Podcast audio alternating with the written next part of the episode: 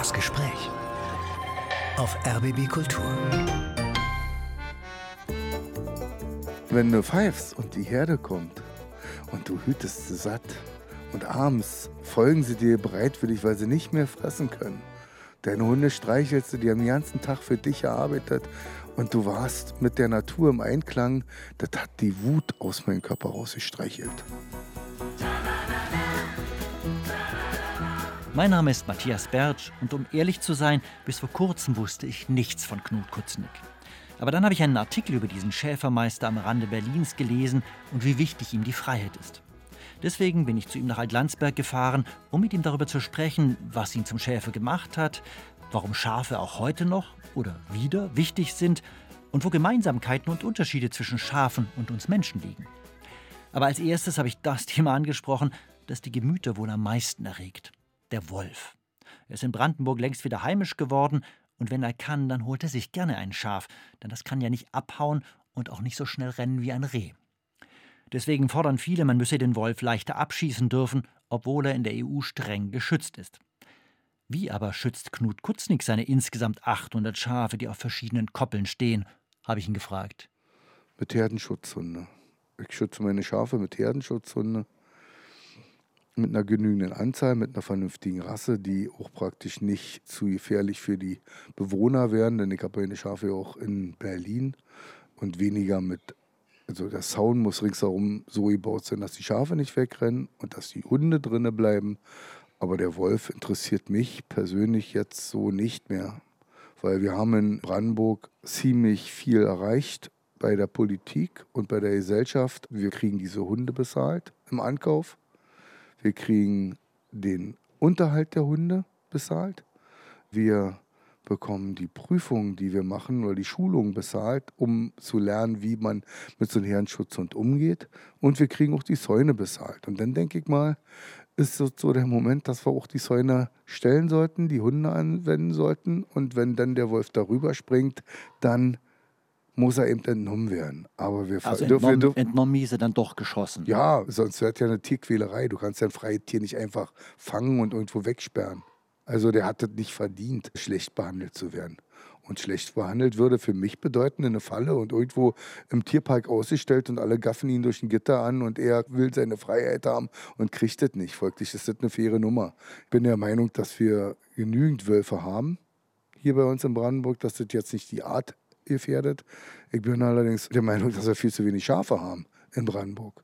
Und dass das abgelenkt wird, diese Reden über den Wolf, lenkt davon ab, dass wir über die Lärchen reden oder über die Sauneidechse oder Falterarten. Alle reden über den Wolf, weil es spektakulär ist, wenn man halt ein zerrissenes Schaf dann sieht und sagt, wie furchtbar, ich sag mal, wie furchtbar ist es, wenn man praktisch mit so einem Mähwerk so ein Park mäht und die ganzen Grashüpper schreddert. Wer ist denn der Anwalt der Grashüpfer? Oder der Bienen? Oder Wildbienen oder Vögel? Ich vermisse bei der ganzen Diskussion um den Wolf das Warum. Wieso will ich denn so einen Wolf haben? Wieso sollte der hierher? Dann erzählt dir so ein Biologe, ja, weil das zur Natur dazu gehört. Und dann erwarte ich eigentlich, dass man genauso die Schafe schützt, genauso die Lärchen schützt, genauso die Zauneidechsen schützt und nicht bloß populistisch irgendwas schreit. Jetzt ist es ja so gewesen, vor wenigen Jahren gab es einen großen Streit, da wurden Sie auch ziemlich angegangen. Ich glaube, Sie sind auch sogar aus dem Schafzuchtverband oder aus dem Schäferverband, ich weiß gerade nicht die genaue Bezeichnung, ausgeschlossen worden. Da hätten Sie, nee, nee, da hätten Sie, hätten Sie nachlesen müssen. Also, also ich bin aus dem Bundesverband der Berufsschäfer ausgeschlossen worden. Danke für die Korrektur. Der, der zum größten Teil aus Mitgliedern der alten Bundesländer besteht. Ich bin als Vorsitzender vom Schafzuchtverband danach wiedergewählt worden, weil der Unterschied zwischen den alten Bundesländern und den neuen Bundesländern besteht darin, dass wir gelernt haben, mit dem Wolf umzugehen. Unsere Politiker haben es verstanden. Wir hatten damals einen Landwirtschaftsminister Jörg Vogelsänger. Der hat tatsächlich geschafft, eine Wolfsverordnung, die erste in Deutschland, in einem Dreivierteljahr zu schreiben, zu verabschieden. Der hat es geschafft, dass unsere Herdenschutzhunde bezahlt wurden und die Säune bezahlt wurden. Das haben die in den alten Bundesländern nicht geschafft. Da sind die Schäfer nicht an die Politiker rangekommen. Und sie konnten es einfach nicht mehr hören, dass ich zu denen gesagt habe, da müsst ihr aber hingehen. Die Politik ist das Entscheidende. Und wir Brandenburger, Berlin-Brandenburger, haben wirklich den Vorteil, dass unsere Politiker hinhören. Und dass ich aus dem Bundesverband ausgeschlossen wurde, war gesund, weil wir haben bundesweit gekämpft und uns zusammengeschlossen, um die Schäferei wieder zum Leben zu erwecken. Das ist ein Schulterschluss, das Entscheidende. Dann kamen viele Kämpfe, die wir ausgeführt haben. Wir sind nach Brüssel, wir haben zusammen einen Hirtenzug durch Europa gemacht und haben für unsere Sachen gekämpft und wir haben es jetzt erreicht. Und immer wenn man irgendwas erreicht hat, dann überlegt man sich, passen wir denn sonst noch so zusammen? Und irgendwie passe ich mit Nordrhein-Westfalen nicht so besonders. Oder mit den Bayern. Die sind alle super in Knien und Ringe küssen. Jetzt kann man nicht alle verallgemeinern. Es gibt da natürlich so den einen oder anderen, der dann sagt, in Ordnung, ich ordne meine Sterne alleine. Aber ich habe meine Kollegen einfach damit genervt, dass ich ihnen gesagt habe, du bist selbst dafür verantwortlich, geh dahin, mach das. Und die haben gesagt, aber bei uns geht es nun mal nicht, bei uns ist es nicht möglich. Und ich frage mich, ja, wenn es bei denen nicht möglich ist, warum jetzt denn bei uns? Also quasi, die schaffen es nicht, mit ihrer Politik irgendeine Form von einen Konsens zu finden. Einen Konsens zu finden oder eine Lösung zu finden, wie jetzt hier mit Herdenschutzhunden und mit Zäunen, wo man sagt, oder wo Sie sagen, hey, ich habe noch nie einen Wolf gehabt, der ein Schaf gerissen hat bei mir und ich habe auch noch keinen geschossen und es klappt und die dort kriegen das aber nicht hin. Also der Knackpunkt der Auseinandersetzung war dann gewesen, wir waren in Brandenburg dabei mit der Wolfsverordnung, dass der Herdenschutz bezahlt wird. Und die, meine Kollegen aus den alten Bundesländern haben von mir verlangt, dass ich in so einen Interviews, wie ich, was ich jetzt gebe, zu sagen habe, dass Herdenschutz nicht überall möglich ist. Dass sie praktisch einen Rückzug haben und sagen, ja, bei denen im Osten geht das vielleicht, die haben halt so viel freies Land. Dass ich allerdings in Berlin-Marzahn meine Schafe habe, mittendrin in Berlin, kann mir doch keiner erzählen, dass irgendjemand in Baden-Württemberg oder in Hamburg oder in München mehr Menschen hat, als in den Gärten der Welt sind. Also, wenn ich mit meinen Hunden dorthin gehen kann und alles funktioniert, dann kann ich doch unmöglich sagen, das funktioniert nicht überall. Und dann gleichzeitig noch das Geld vom Steuerzahler haben möchte, dass er uns den Herdenschutz bezahlt und dann sagen, aber das funktioniert nicht überall. Konnte ich nicht machen.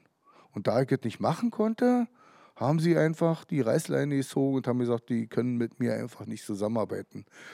Was übrigens die meisten der Brandenburger Schäfer mit einem leichten Nicken so quittiert haben und haben gesagt, ja, die können das halt nicht.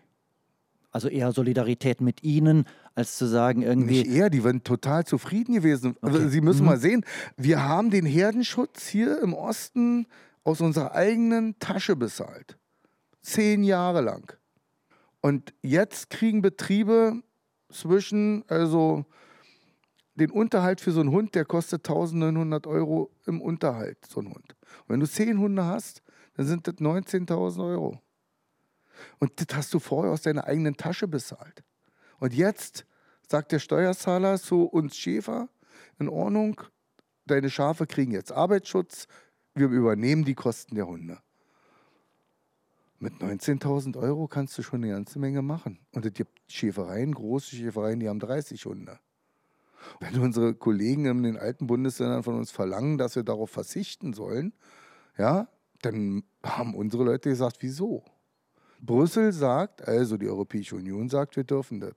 Also unsere Politik kann es uns geben. Dazu muss allerdings die Politik das auch einsehen. Und jetzt frage ich mich, was in so in Bundesländern wie Nordrhein-Westfalen los ist.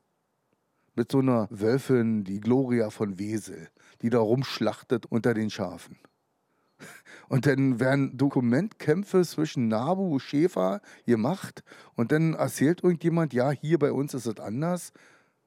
Dabei beschützen Hunde aus Brandenburg gerade den Schäfer dort in Wesel. Also überall, wo in Deutschland so eine plündernden Wölfe unterwegs waren, haben Hunde aus Brandenburg das Ding beendet. Wir haben vor diesem Gespräch, netterweise haben Sie mich so ein bisschen rumgeführt. Wir sind jetzt gerade in Altlandsberg, wo die Schäferei ist. Und da haben Sie mir gezeigt, wo Schafherden von Ihnen sind. Und da waren jeweils Pyrenäenberghunde, also weiße Hunde, große, mit in diesem Gehege drin. Was ist sozusagen das wichtigere Element dieser mit Elektrizität geladene Zaun oder diese Hunde, die effektiv darin sind, den Wolf abzuhalten? Du brauchst vernünftige Hunde. Also das sind Pyrenäenberghunde, die wir züchten hier in Brandenburg. Die zeichnen sich aus, dass sie miteinander human untereinander umgehen, dass sie sich nicht selber beißen untereinander und dass sie eben super mit den Schafen umgehen und auch mit den Spaziergängern irgendwo denn immer noch friendly sind. Ja, also sie schaffen es, sich runter zu regeln. Und Wölfe werden von den Hunden nicht verjagt, sondern der Wolf merkt, da drin ist was Starkes wenn ich da gehen würde und würde ja eine, als Wolf, würde ja eine Schafe fressen, dann werden eben die Hunde sagen, ihn zu verstehen geben, das kostet dir aber Verluste und dann geht er woanders hin. Das ist nicht spektakulär und ich muss meine Hunde so halten, ich muss die so ausbilden, dass sie auch nicht unbedingt die ganzen Leute total verrückt machen durch Aggressionen am Zaun. Also viele Spaziergänger gehen mit ihrer Hunde. Ja, die müssen sie jetzt an der Leine festmachen, das machen sie auch gerne, ja, und laufen dann an den Schafen vorbei. Aber die Kiste ist so, wir müssen darüber nachdenken, wie wir unsere Natur wieder in Ordnung kriegen. Und diese Hunde sind ein Teil davon. Also ohne diese Hunde kann ich keine Schafe mehr halten. Ohne Schafe kann ich nicht dafür sorgen, dass wilde Bienen auf meinen Trockenrasensegmenten sind. Und ohne meine Schafe schaffe ich nicht, die ganze Insektenvielfalt, Artenvielfalt, Vogelvielfalt wieder hinzubekommen. Denn da, wo Schafe sind, da ist Natur. Die Hunde beschützen die Schafe und damit beschützen sie die Natur. Und somit gehören meine Hirnschutzhunde voll zur Natur. Meine Schafe sind da und das ist eigentlich der Weg, den wir gehen sollten im Kopf.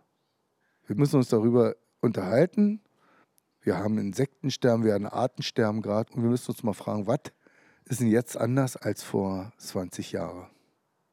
Und wir hatten vor 20 Jahren viel mehr Weidetiere. Und das ist unter dem Gesichtspunkt des, wir müssen die Natur besser schützen, schlecht gewesen oder gut gewesen?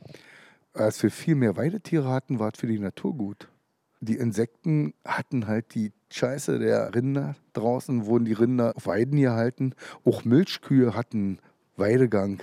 Schafe hatten wir beinahe das Fünffache von dem, was wir jetzt haben. Überall waren Tiere draußen noch. Die Leute haben früher mehr Tiere gehalten. Jeder hatte eine Ziege oder ein paar Schafe hinterm Haus. Jetzt gibt es eine Steinhecke und die Obstbäume sind weggesägt und der Schweinestall, der hat ein paar schöne Blumenkästen davor, da stehen die Fahrräder drin. Die Tiere sind weg aus unserer Gesellschaft. Und in dem Augenblick, wo die Tiere weg sind, also die Haustiere, die Nutztiere, in dem Augenblick geht doch unsere Kulturlandschaft den Bach runter.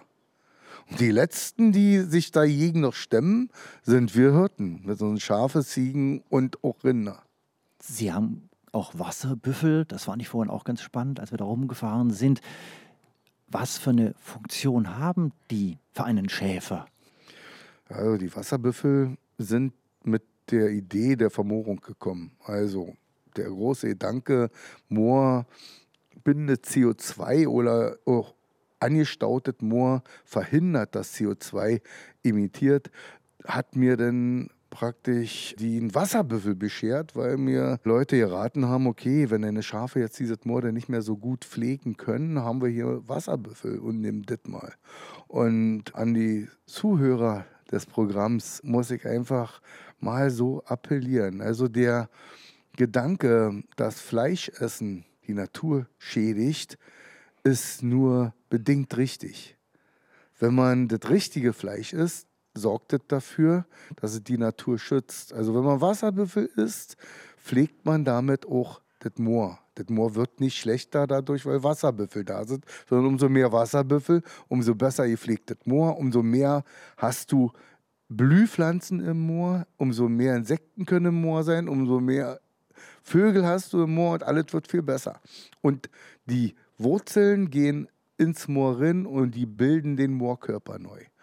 Und wenn man mehr Schafe isst, ja, hat man praktisch mehr Artenvielfalt draußen. Das unterscheidet sich von den Tieren, die mit viel Konzentraten gefuttert werden, industriell gefuttert werden. Dort hast du dann halt Methanausstoß und all die ganzen bösen Sachen, die man dann so in, in der Presse liest. Die Hirten sind vergessen. Und das ist kompliziert zu erklären. Also wenn man sagt, also wenn du jetzt Fleisch isst, dann bist du gegen die Natur. Aber wenn du sagst, ich esse kein Fleisch, dann kann man sagen, oh, ich bin ein guter. Und wenn man sagt, aber ich esse die richtigen, damit schaffe ich wirklich eine Artenvielfalt draußen. Das ist eine Sache, die zu wenig betont wird. Ich würde gern eine Musik hören. Sie hatten sich drei Lieder ausgesucht. Ja, also ich sag mal so zum Anfang, bei mir waren es halt die Stooges. Ja? Also Iggy Pop war so derjenige, der so die Wut rausgeschrien hat, die ich so als Kind hatte. Oder als Jugendlicher. Das sollten wir uns auch alle bewahren. Und wenn man auf so jemanden trifft, der diesen Charakter so hat, ist er kein schlechter, sondern er kann bloß gerade im Moment nicht kanalisieren, wo er mit seinen Gefühlen hin soll. Das Lied, was Sie sich ausgesucht haben, ist No Fun von The Stooges, also von Iggy Pop.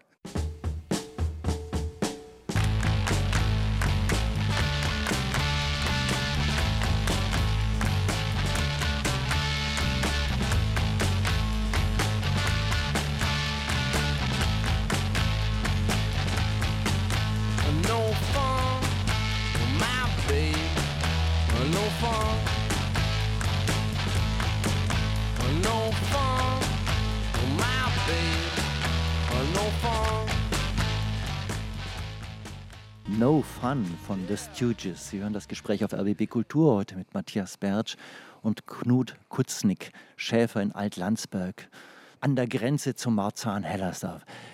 Sie haben vorher gesagt, Sie haben das Lied auch ausgesucht, weil es die Wut, die Sie hatten, ausdrückt. Sie sind in Altlandsberg geboren, 1956, Entschuldigung, 1966. Jetzt will ich Sie nicht älter machen, als Sie sind. Ja, wann kam diese Wut? Wo kam die her und wo kam diese Musik her? Also wie haben Sie sich die besorgt? Die Musik kam über die Grenze. Wir waren ja dicht dran an Westberlin. Wir haben uns als Hilfspunker bezeichnet damals, weil wir nicht die Punker sein konnten mit den ganzen ausgestatteten Lederjacken, mit den Nieten draus und wirklich mit einem Iro zur Arbeit zu kommen oder in die Schule hat auch wirklich Sanktion bedeutet. Es war Mut so zu sein, aber das war das Einzige, was wir machen konnten. Uns zu wehren, wir wollten nicht konform sein. Also nicht alle, ja, aber ich gehörte halt zu denen, die der Meinung waren, dass so wie es ist, dass es nicht richtig war. Ich habe mich nicht frei gefühlt. Ich hatte einen ganz klaren Weg vorgegeben. Ich wusste auch, wie sich ein guter Mensch zu verhalten hat. Aber Iggy Pop und noch viele andere aus diesem Lager haben mir halt gezeigt, der war ja nun viel früher aktiv als, also das war ja schon also 76 gebaut, ich bin 66 geboren, als ich das angefangen habe zu hören, war er ja nun schon fast zehn Jahre oder acht Jahre aktiv, also das war schon oldschool, als ich das gehört habe. Aber die Wut, die Wut darüber, dass ich dominiert werde von anderen, hat mich lange Zeit begleitet. Und die Schafherde, hat mir wieder Sicherheit gegeben und Friede. Also das Gute an, dass ich Schäfer geworden bin, war, dass ich nicht mehr im System war. Ich hatte so 250 Schafe und bin hüten gegangen und war draußen. Weg von denen. Ich musste mich mit keinem Parteivorsitzenden oder so Kollektivführer oder äh, diese ganze Doktrin, die hierin gedroschen wurde zu DDR-Zeiten, da war ich nicht bei. Ich war draußen bei meinen Schafen und die haben mich beschützt. War das bei Ihren Eltern so? Also sprich, kommen Sie aus einer alten Schäferfamilie oder haben Sie das selber dann gewählt? Also Schafe hat mein Vater einen Nebenerwerb gehabt, der war ein Fleischer. Also ich habe den Zugang zu Schäfer gehabt und da ist einer in ein Dorf reingekommen bei uns. Im Herbst hat der alle Wiesen abgehütet, egal ob sie ihn gehört haben oder nicht. Der Kerl war so groß, da ist die Sonne dunkel geworden, ich vor ihm gestanden habe. Er hat das für Hunde gehabt, Blauschecken, also blau mit schwarzen Punkten. Die Hunde, die waren so böse, die hätten den Teufel aus der Hölle gebissen. Und der hat sich von niemandem was sagen lassen. Und ich habe mir geschworen, als ich den Mann gesehen habe, ich durfte ihm mal Bier bringen. So würde ich gerne werden, wenn ich groß bin. da hatte dann die Wut, die in mir drin war, ich habe gesehen, dass der nicht wütend war. Der war mit sich ausgeglichen, der war mit den Schafen ausgeglichen, der war mit der Natur ausgeglichen und niemand konnte ihn was. Und das hat mein Leben eigentlich geprägt. Willi Lüdecke hieß der Mann. Wann haben Sie dann angefangen, als Schäfer zu leben oder sich den Schafen zuzuwenden? Also, weil mein Bild ist erstmal, wenn man in Richtung Punk geht, dann ist ja nicht unbedingt automatisch, ich werde Schäfer. dann ist es vielleicht eher, ich hänge ab. Und ein Schäfer kann nicht nur abhängen. Der hat verdammt viel Verantwortung für seine Ehe. Früher war es anders, weil früher hat der Schäfer seine Schafe gehütet. Ich habe den ganzen Tag neben den Schafen gestanden, habe Hunde ausgebildet und die haben für mich gearbeitet und ich war im völligen Einklang mit der Natur und manche Tage war ich auch erst um 13 Uhr wieder nüchtern. Reden wir jetzt noch von der DDR-Zeit? Ja, ja, ah, ja. zu, zu DDR-Zeiten. Also du bist nachts feiern gegangen und die Schafherde hat dafür gesorgt, dass ich früh morgens um 8 in eine Firma war, egal in welchem Aggregatzustand, und bin mit meinen Hunden hüten gegangen. Und das war miteinander kombinierbar. Also ich hatte keine Hoffnung, dass das besser wird in der DDR. Was sollte denn da besser werden? Ja, nur Typen, die sich gegenseitig belügen, dass die Menschen gut sind, das war alles falsch was ich gesehen habe. Also fünf Jahresplan. Was in der Zeitung drin gestanden hat, war an den Haaren herbeigezogen. Also haben wir die Nacht gefeiert und am Tag bin ich dann eben arbeiten gegangen und da war Schafe hüten eine Sache, die hat sich da gut eingefügt in das ganze System aber waren doch wahrscheinlich trotzdem eher wie zwei Leben. Also sprich, die, mit denen sie nachts gefeiert haben, wilde Feste vielleicht gefeiert haben und Musik gehört haben, waren wahrscheinlich nicht die, die überwiegend Schäfer waren, sondern nee. die haben ganz andere Sachen gemacht. Nein, ich sag mal so, wenn du wütend bist, heißt es ja nicht, dass du verantwortungslos bist.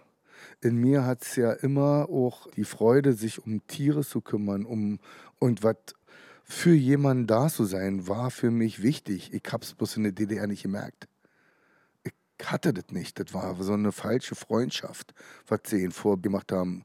Für Frieden und Sozialismus seid bereit, immer bereit. Ah. was für eine verlogene Gang, ja? und wenn du pfeifst und die Herde kommt und du hütest sie satt und abends folgen sie dir bereitwillig, weil sie nicht mehr fressen können Deine Hunde streichelst du, die haben den ganzen Tag für dich gearbeitet und du warst mit der Natur im Einklang. Das hat die Wut aus meinem Körper rausgestreichelt. Sie haben eine ganze Menge Bürotätigkeiten zu machen. Ganz so ideal oder romantisch, wie Sie es gerade beschrieben haben, mit dieser Beziehung zwischen Hirte und Herde, ist der Alltag dann aber doch nicht, oder? Das weiß jeder, der erwachsen geworden ist. Wann sind Sie du, erwachsen geworden? ich glaube, ich bin immer noch 16. Aber, aber die Sache ist, Verantwortung zu haben, ist auch ein Teil von Freiheit. Du wählst dir das selbst. Ich könnte für jemanden arbeiten gehen und für jemand anderen die Schafe hüten, dann hätte ich die ganzen verantwortungsvollen Tätigkeiten nicht.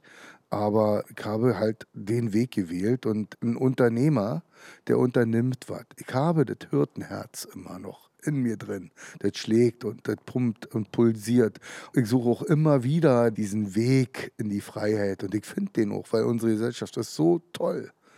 Gefühlt lebe ich in der besten Welt, die man sich vorstellen kann. Aus der Welt, wo ich gekommen bin. Und ich verstehe überhaupt nicht, dass jetzt alle so hoffnungslos sind. Die hätten einfach mal ein Jahr DDR mitmachen müssen. Damit wäre die Sache dann klar. Jetzt kannst du deine Sterne neu ordnen. Ja, das heißt, du musst dich anstrengen. Ja, und Work-Life-Balance kriegst du nicht gleichzeitig mit einer florierenden Firma. Es sei denn, du hast Glück. Ist immer möglich. Aber wer hier in diesem Land hart arbeitet und was kann, also dann hast du immer die Chance, dich selbst zu ernähren und auch dein Glück zu finden. Wie sieht denn Ihr Alltag als Schäfer aus?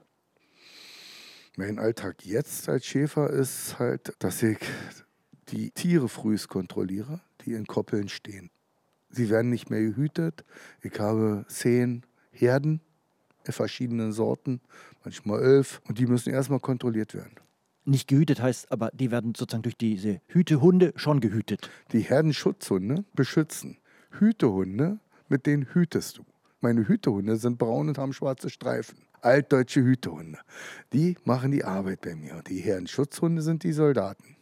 Und wenn ich dann praktisch weiß, dass alle Tiere safe sind, dann mache ich entweder eine Wurmkur mit einer Herde und du musst auch regelmäßig die Koppel neu bauen. Dann musst du die Tiere umtreiben in die neue Koppel rein.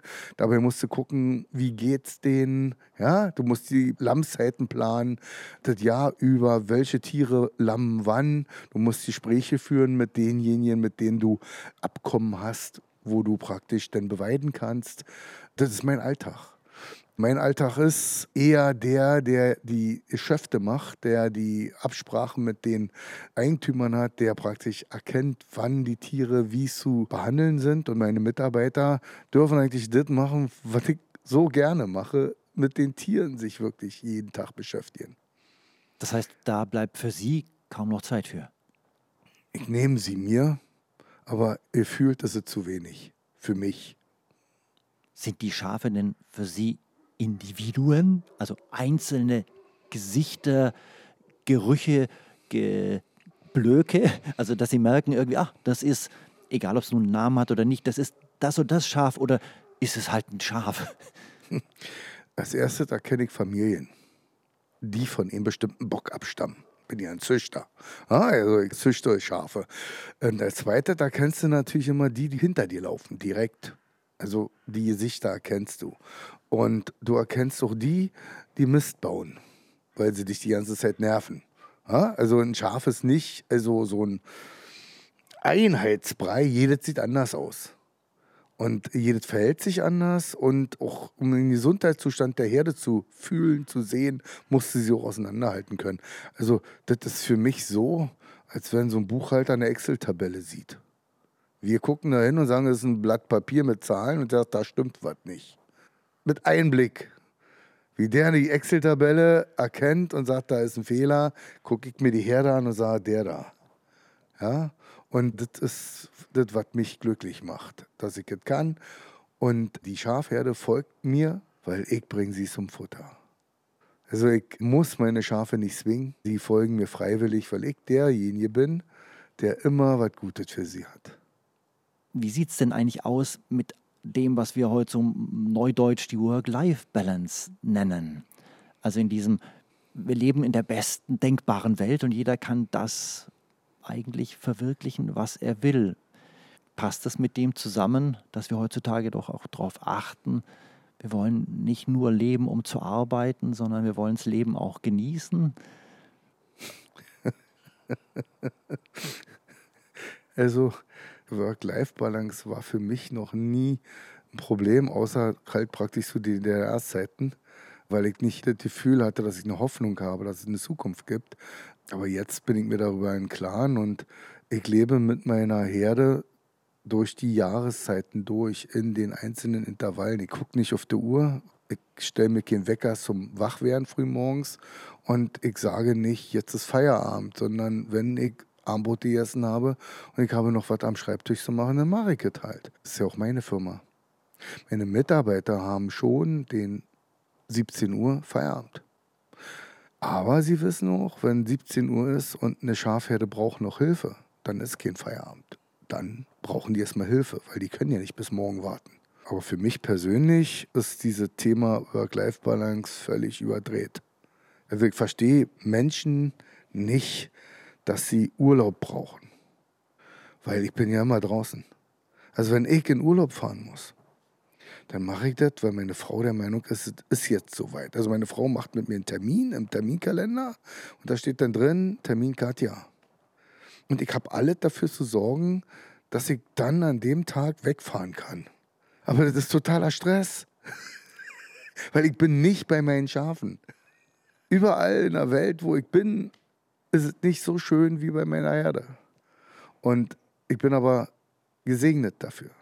Also ich kann nicht sagen, dass jemand, wenn er im Büro arbeitet, ja, als Buchhalter, der die ganzen Zahlen liest, dass der sagt, okay, wenn ich die Zahlen nicht mehr sehe, dann fehlt mir was. Das kann ich nicht verlangen von dem. Ich bin wirklich mit meinem Beruf gesegnet. Aber als Sie gerade gesagt haben, quasi, Ihre Frau muss Sie darauf aufmerksam machen, da ist Urlaub, Sie brauchen es eigentlich gar nicht, weil Ihnen die Herde lieber ist als der Urlaub mit Ihrer Frau. Gibt es nicht auch ein Spannungsverhältnis? Nee, nee, nee, nee, nee, nee, nee, nee, nee. Weil, als meine Frau mich kennengelernt hat, habe ich ihr erklärt, es gibt drei Gesetze. an denen muss es sich messen. Als erstes es immer um die Herde. Und als zweites kontrolliere ich nochmal, ob es ihnen wirklich gut geht. Und dann es um die Familie. Und der Unterschied zwischen Menschen, die so denken und Leute, die an was anderes denken, ist, die Familie könnte sich zur Not doch selbst helfen. Jeder weiß den Weg zum Kühlschrank oder zur Waschmaschine. Meine Schafe können sich nicht selbst helfen. Die muss ich schon gutes Futter neu geben.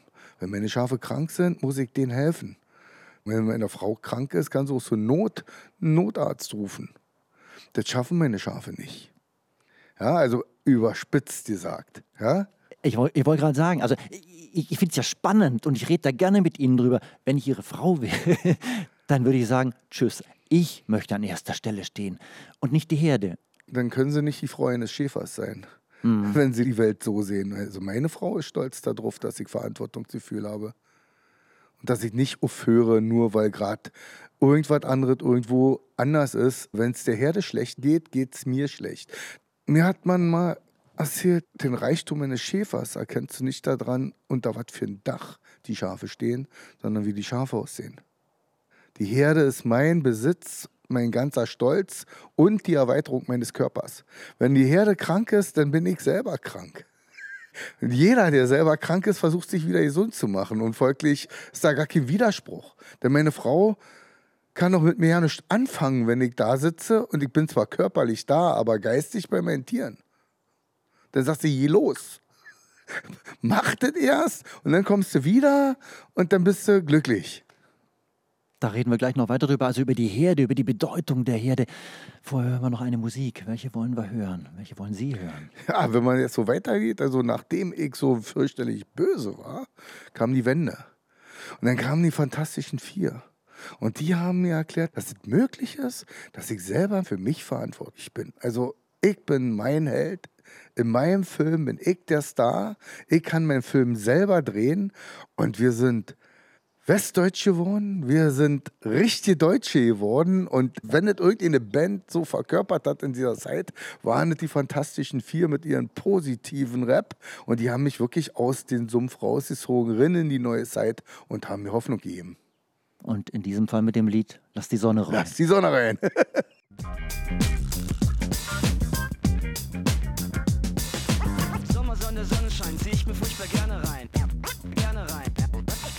Sommersonne, Sonnenschein zieh ich mir furchtbar gerne rein. Das war nie genug, doch hier ist lass die Sonne rein. Die Sonne rein, fragst du und bist ziemlich aufgebracht. Du kannst mich nicht verstehen, denn sie hat mit dir Schluss gemacht. Dein Wagen in der Werkstatt, der Urlaub in den Binsen.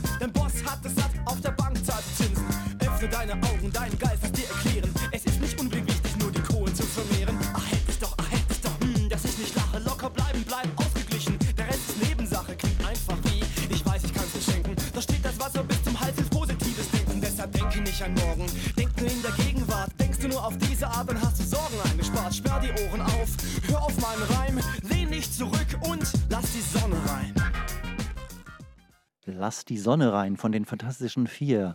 Sie hören das Gespräch auf RBB Kultur heute mit Knut Kutznick, Schäfer in Alt-Landsberg. Lass die Sonne rein. Sie haben vorhin gesagt, dass Sie jetzt Westdeutscher geworden sind. Das quasi, das interpretiere ich jetzt mal so ein bisschen mit dem Fall der DDR. Ist die Sonne reingekommen? Ist es so eindeutig? Ich frage jetzt auch, weil wenn ich überlege, die Unzufriedenheit gerade in Ostdeutschland über die derzeitige Situation in der Bundesrepublik, über das Verhältnis zwischen West und Ost scheint ja doch sehr groß zu sein. Also nicht, als ob da die Sonne reingekommen wäre. Für mich schon. Die DDR war völlig hoffnungslos. Also bunt in Landsberg waren verschiedene Stufen von Grau wenn man sich so eine HO oder so ein Konsum ins Gedächtnis zurückruft, eine Reihe Sauerkraut und eine Rotkraut und dann war ein bisschen Suppengrün und verfaulte Kartoffeln haben gerochen und saure Milch. Das war DDR. Ja, wir hatten eine vernünftige Bildung und das war eben das Problem. Wenn du in Volk vernünftige Bildung gibst, ihnen aber sonst keine Hoffnung, dann musste es halt dazu kommen, dass es sich einen Ausweg sucht. Und wenn sie ehrlich gewesen wären zu DDR-Zeiten, also unsere damalige Regierung, dann hätten wir vielleicht ihnen noch geglaubt, das, was sie uns über den Westen gesagt haben. Denn über den Westen haben sie die Wahrheit gesagt. Nur beim Osten haben sie logen, also über Sozialismus. Und das ganze hin und her jetzt mit Ost- oder Westdeutsch, das ist eine Sache, die Politiker zu lösen haben. Wieso verdienen Menschen in den neuen Bundesländern weniger als die in den alten Bundesländern? Wieso sind in den Führungsetagen so viele aus den alten Bundesländern? Und wenn man das jetzt alles nimmt, könnte man jetzt sagen, ja, und die rumjammern, aber du hast die Chance, sich zu verändern. Jetzt hast du sie. Und du hast die Chance, auf was ganz anderes zu machen.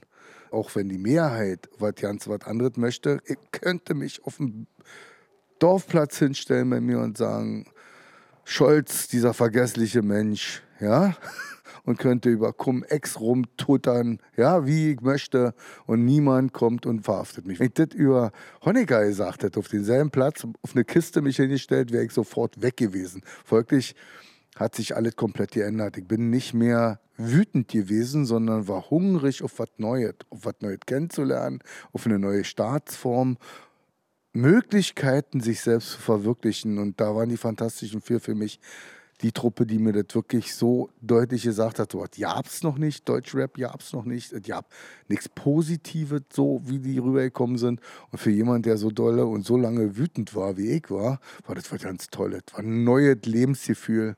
Ich konnte meine Sterne neu ordnen. Jetzt haben Sie gesagt, in den HO-Läden quasi, da gab es, oder vielleicht generell in der DDR gab es verschiedene Formen von Grau. Das war bunt. Ich übertrage das jetzt mal in die Schafe, mit denen Sie zu tun haben. Die haben ja auch nur verschiedene Grauschattierungen oder vielleicht sind Schwarzkopfschafe. Das heißt, die haben verschiedene Farben, aber die sind nicht so schön bunt wie die neue bunte Welt, in der wir sonst leben. Kleiner Sprung. Wenn ich an Schafe denke, denke ich sehr schnell an Schauen das Schaf. Meine Kinder haben es geliebt. Auch ich habe diese Sendung gerne gesehen. Ist es nicht so, dass heutzutage wirkliche Schafe gibt es kaum noch, aber wahnsinnig viele bunte Schafe im digitalen Leben, was anstelle der Realität, mit der Sie eigentlich noch zu tun haben, nämlich wirklicher Schafe getreten ist. Und ist das was, was Sie vielleicht manchmal auch am neuen Westen, an den tollen Möglichkeiten, die wir haben, stört, dass die Welt so schön bunt ist, aber gleichzeitig eine Bildschirmbuntheit ist und die wirkliche Welt eben nicht mehr so bunt ist? Ist jetzt vielleicht eine Suggestivfrage gewesen. Ja, ich sag mal, schon das Schaf ist schon ein Zeichen dafür, dass Tiere vermenschlicht werden. Also, so, dass du jetzt sagst, Tiere haben genauso dieselben Fantasien wie wir Menschen und du spiegelst dort gerade in diesem Fall eine Truppe Menschen in eine Truppe Schafe. Aber es fällt dir auch total leicht, weil ich sag mal, gerade nehmen wir mal die Bibel, was da über Schafe drin steht, ist immer ein Sinnbild mit der Gesellschaft. Wenn du eine Schafherde dir nimmst, wirst du schon komisch angeguckt, wenn du sagst, eine Schafherde ist wie die Gesellschaft. Du kannst, kannst ja nicht sagen, dass Menschen wie Schafe sind. Nicht wirklich, weil wir ja einen freien Wille haben und auch auseinandergehen können. Aber wenn wir die Herde verlieren, wenn wir das Wir verlieren, werden wir Menschen völlig unglücklich. Und wir verlangen von den Hirten, den wir wählen, also der Unterschied zwischen der Schafherde und uns ist ja, wir haben ja die freie Wahl. Wir können ja unseren Hirten frei wählen, aber von dem verlangen wir schon, dass er uns zu frischen Futter führt. Ja? In der derzeitigen Lage ist es natürlich ein bisschen schwierig. Man kann ja von unserem Hirten oben gerade sagen, was man will, oder den drei Gespannen, die uns jetzt gerade regieren. Die haben echt eine üble Zeit. Energiekrise, Ukraine, jetzt flammt unten in Israel auf. In dieser Welt uns zu leiten und uns zu frischen Futter zu führen, ist für die ja nicht so einfach. Und fangen wir mal bei uns selber an. Jeder von uns ist ein Hirte. Du kannst deine Familie vernünftig betreuen. Du kannst deine Arbeit vernünftig machen. Wir haben ganz viele Ehrenämter in unseren Gemeinden. Du kannst bei der Feuerwehr hingehen und aufpassen, dass dein Nachbarshaus nicht brennt. Du kannst den Sportverein reingehen. Wenn wir das alles wieder zurückspulen, von Ich zum Wir kommen, sind wir auch wieder da, wo schon das Schaf nicht bloß bunt ist, sondern wir als wir in der Herde von Sean dem Schaf drinne sind. Das heißt, wir sind beides gleichzeitig. Wir sind Schafe und Hirten. Ja, das ist das Gute an uns Menschen. Wir haben die freie Wahl. Du kannst auch einfach nur mitlaufen, denn wer den Schafen folgt, wird den Ärschen folgen. Immer von hinten so dieses Bild. Ja, aber du kannst auch der Hirte sein. Und das ist der Unterschied zwischen uns Menschen und den Schafen. Wir können frei wählen. Aber bei Ihnen sehe ich deutlich mehr diesen Freiheits- und Hirten und damit sozusagen ich gebe den Weg vor Willen als dieses ich will Teil der Herde sein und auch zum Futter geführt werden. Ja, die Wut zu DDR-Zeiten und die fassungslose Freude über die Freiheit, die neu gewonnene, hat mich ja auch beseelt von innen drin. Also ich habe die Möglichkeit, die Welt neu zu bestimmen, jetzt. Und das war dann irgendwann auch soweit. Also als ich dann meinen Meisterabschluss hatte und bin wieder zurück nach Atlantsbeck gekommen, hatte eine Frau, dann ist das, was die anderen dir anbieten, nicht mehr genug. Folglich machst du dir dann wirklich Gedanken, was willst du denn? Was will ich? Was will ich? Wo will ich hin? Wie will ich es erreichen? Und wie kann ich es machen? Und das war dann so danach, nach dieses andere war alles so eine, eine Lehre, eine Lehre des Lebens. Und dann später habe ich jetzt meine eigene Firma, bin Vorsitzender von der Arbeitsgemeinschaft zur Sucht von altdeutschen Hüthunden, der Arbeitsgemeinschaft Herdenschutzhunde von Deutschland und Vorsitzender vom Schafzuchtverband Berlin-Brandenburg. Und das erfüllt mich. Ich schaffe es, ich kann es machen, dass die Welt besser wird. Also nur sich zu wünschen, dass es besser wird, hilft nicht. Da musst du dann schon wirklich was bewegen und da sind wir gerade mittendrin dabei. Ich habe noch eine Nachfrage zu diesem Herdengedanken. Vielleicht gibt es ein intuitives, ich will aber gar nicht Teil der Herde sein. Es ist vielleicht so dieses. Grüne Gras-Syndrom, ja. Auf der anderen Seite vom Zaun ist es besser.